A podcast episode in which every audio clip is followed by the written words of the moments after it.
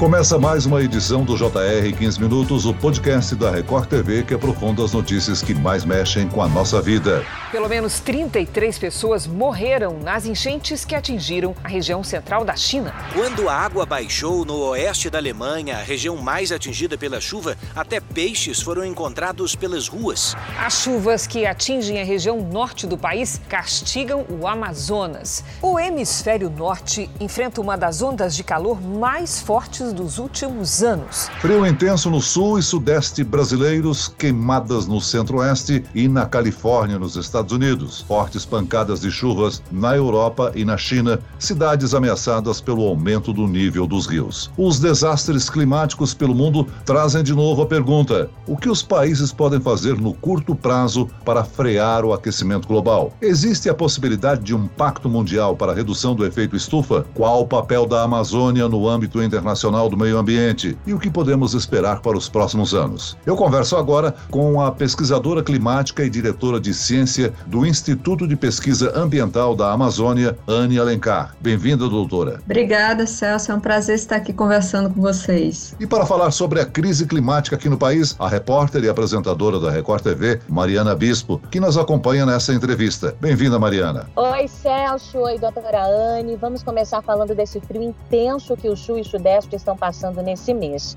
Olha, de quarta para quinta-feira está prevista a chegada da maior frente fria deste ano. Até disseram que pode ser a mais forte dos últimos anos. O frio promete ser mais intenso que na semana passada. No sul, pode chegar a nevar nesses próximos dias. E até no estado de São Paulo, a temperatura poderá ficar negativa, com chance para geadas vai voltar a começar a esquentar mesmo só para o fim de semana. E doutora, tem uma explicação para esse frio todo? A gente está vivendo um inverno diferente aqui no Brasil? Olha, Mari, a gente está vivendo tempos muito diferentes mesmo, né? Esses últimos anos. Eu não sei se vocês têm visto as figuras, as imagens disponibilizadas pela NASA. Esses últimos anos, essa última década, tem sido. A cada ano a gente tem batido recorde, por exemplo, de, de temperaturas, né? E, claro, se a gente tem um verão muito quente, provavelmente a gente também vai ter um inverno inverno é, muito frio. Isso, é, tanto o inverno quanto o verão, esses extremos climáticos, eles são uma resposta né, que o planeta está dando ao processo de aquecimento global. Então, realmente, a gente está vivendo tempos muito intensos né, do ponto de vista do clima. É uma compensação, doutora Anne, quando a gente tem no momento calor no hemisfério norte, a gente tem um frio mais intenso no sul ao mesmo tempo? Bem, não dá para a gente afirmar que quando tem muito calor no, no hemisfério norte, vai ter muito frio é, no hemisfério sul. Não, essas coisas elas são interconectadas, mas depende muito dos processos que envolvem, por exemplo, o aquecimento das águas dos oceanos. Então, essas correntes né, oceânicas e o processo de aquecimento ou de esfriamento né, das águas dos oceanos influenciam essas frentes frias ou ondas de calor que vão atingir né, diversas partes, regiões do nosso país. Doutora Anne, na Alemanha recentemente, tempestades deixaram mais de 160 pessoas mortas e muitos desaparecidos. No Canadá e Estados Unidos, ondas de calor atingem o país. Nós estamos é, de temperatura da casa dos 49 graus centígrados. Isso provoca os incêndios florestais. Esses fenômenos estão mais frequentes do que antes? Olha, eles estão mais frequentes, né? Nós viemos batendo recordes né, nos últimos anos de temperatura, todo ano. Eu lembro de 2019 foi o ano mais quente, 2020 o ano mais quente, 2021 a gente não teve um verão muito chuvoso, então muito quente, pouca água né, no solo retida para passar esse período de inverno de estiagem. Então, de fato, está acontecendo alguma coisa aí no planeta Terra que é, está fazendo com que esses eventos extremos, né, quando é época de inverno está sendo muito frio e época de verão muito quente, e isso realmente é um reflexo né, do que está acontecendo com o planeta. Doutor, ainda falando sobre a Europa, né? Vamos falar sobre a Europa e a, o Oriente agora, né? A China. Em um espaço de duas semanas, a China e a Alemanha sofreram aí fortes enchentes. E quando eu digo eles tiveram uma surpresa, né? A própria premier da Alemanha, Angela Merkel, disse que o governo foi surpreendido com essa enchente, o que gerou até muitas críticas. Na China, o metrô inundou e 12 pessoas morreram, mais de 500 precisaram ser resgatadas. Enchente acontece aqui no Brasil, nós vemos essa situação repetidamente, mas duas potências como a Alemanha e a China, com um forte monitoramento de satélite, não conseguirem evitar mortes, por exemplo, chama muita atenção, né, doutora? Como que a gente explica esses fenômenos que aconteceram lá? É, esses eventos extremos, né, climáticos extremos que geram, por exemplo, essas inundações, elas às vezes pegam mesmo de surpresa. Aqui no Brasil já era esperado que nós teríamos um verão no hemisfério sul mais chuvoso na Amazônia, por conta, por exemplo, do fenômeno Laninha, que é o resfriamento das águas do Pacífico ao longo do, do Equador, né?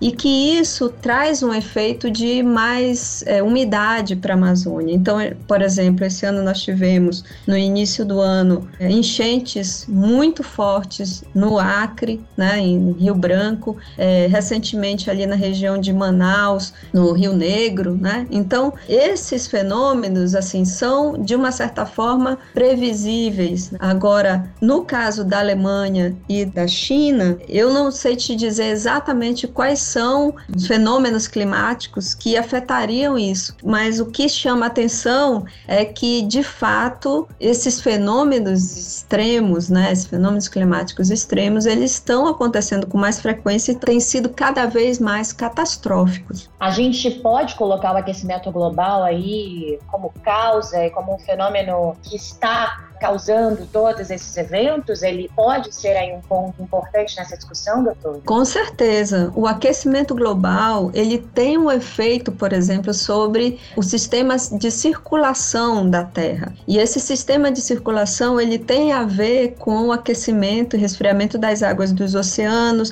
tem a ver com o derretimento dos polos, né? E isso tudo influencia na massa de água, vamos dizer, do planeta Terra. Por causa disso, isso influencia no ciclo hidrológico do planeta, afetando os padrões de chuva e de seca. A gente pode dizer, doutora Anne, que haverá uma repetição com maior frequência desses episódios? Os modelos científicos indicam que sim, né, que é, uma das principais consequências do aquecimento global é o aumento da intensidade e frequência de eventos extremos, como secas, né, as secas vão ficar mais extremas e as enchentes, por exemplo, né, os episódios de enchente também vão ficar mais fortes. Agora, tanto o derretimento de geleiras quanto os incêndios florestais são causados pelo aumento da temperatura na Terra. No caso das calotas polares, estima-se que mais de 87 mil quilômetros quadrados de gelo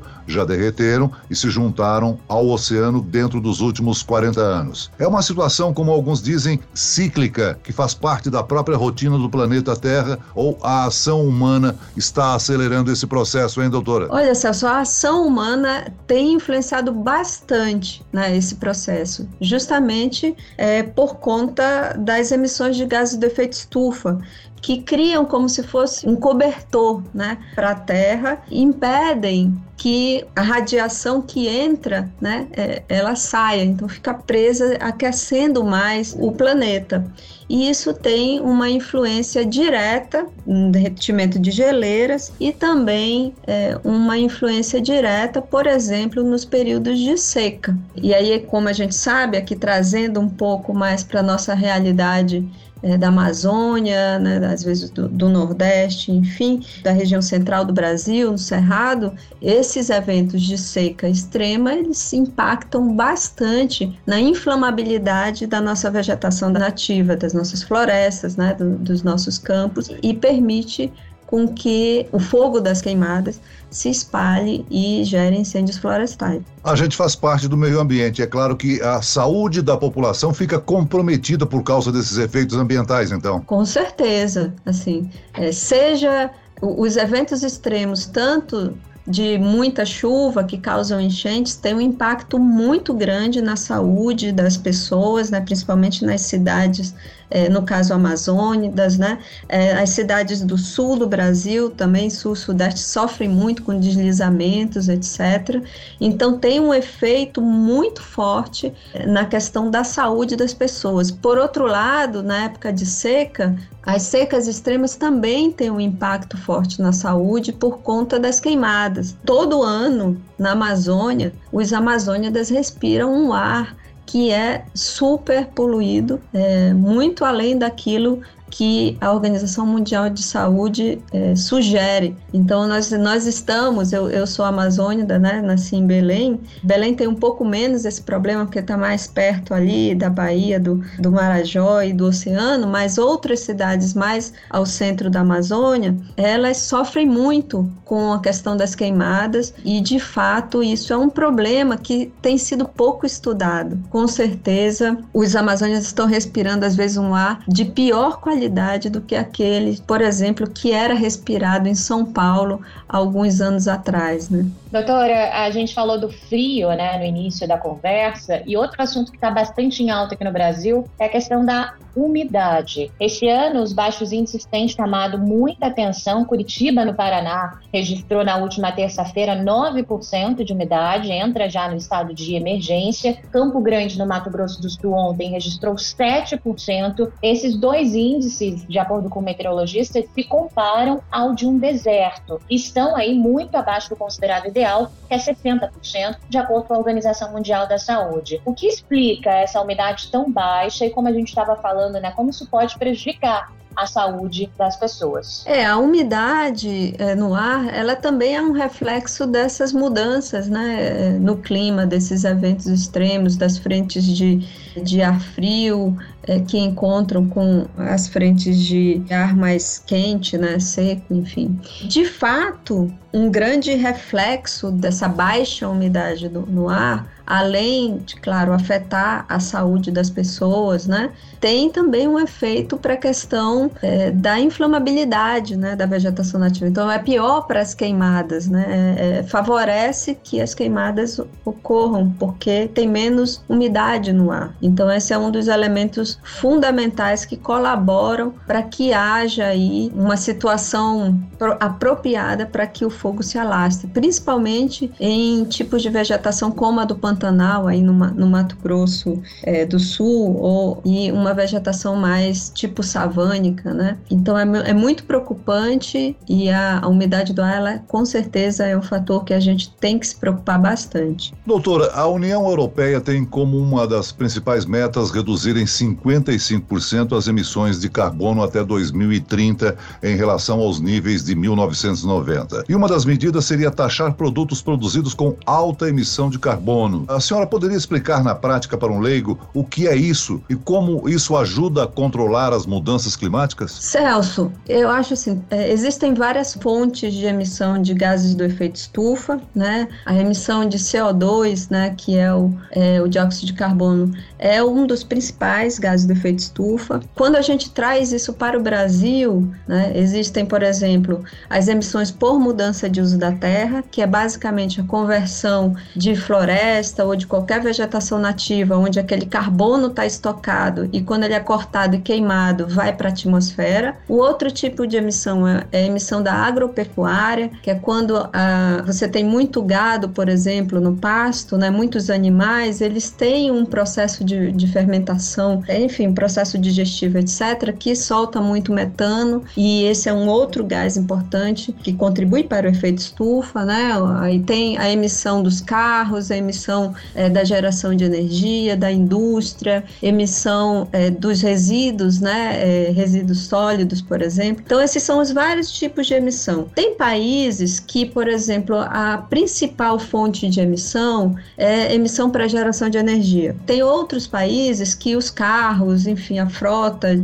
de carros, a questão do transporte é um principal vetor né, de gases de efeito estufa. Mas no Brasil, a principal fonte de emissão de gás de efeito estufa no nosso país é mudança de uso da terra, ou seja, é basicamente o desmatamento. Né? 44% das nossas emissões são diretamente associadas ao desmatamento e uns 28% mais ou menos é relacionada à prática agropecuária. Então, se o Brasil quer dar a sua contribuição para a redução das emissões de gases de efeito estufa, e é importante dizer que o Brasil é o sexto país mais emissor de gases de efeito estufa, né? Se a gente considerar ou não a União Europeia como um país só, ele às vezes ele pode descer para o quinto lugar. É importante que a gente reduza o desmatamento, eu diria.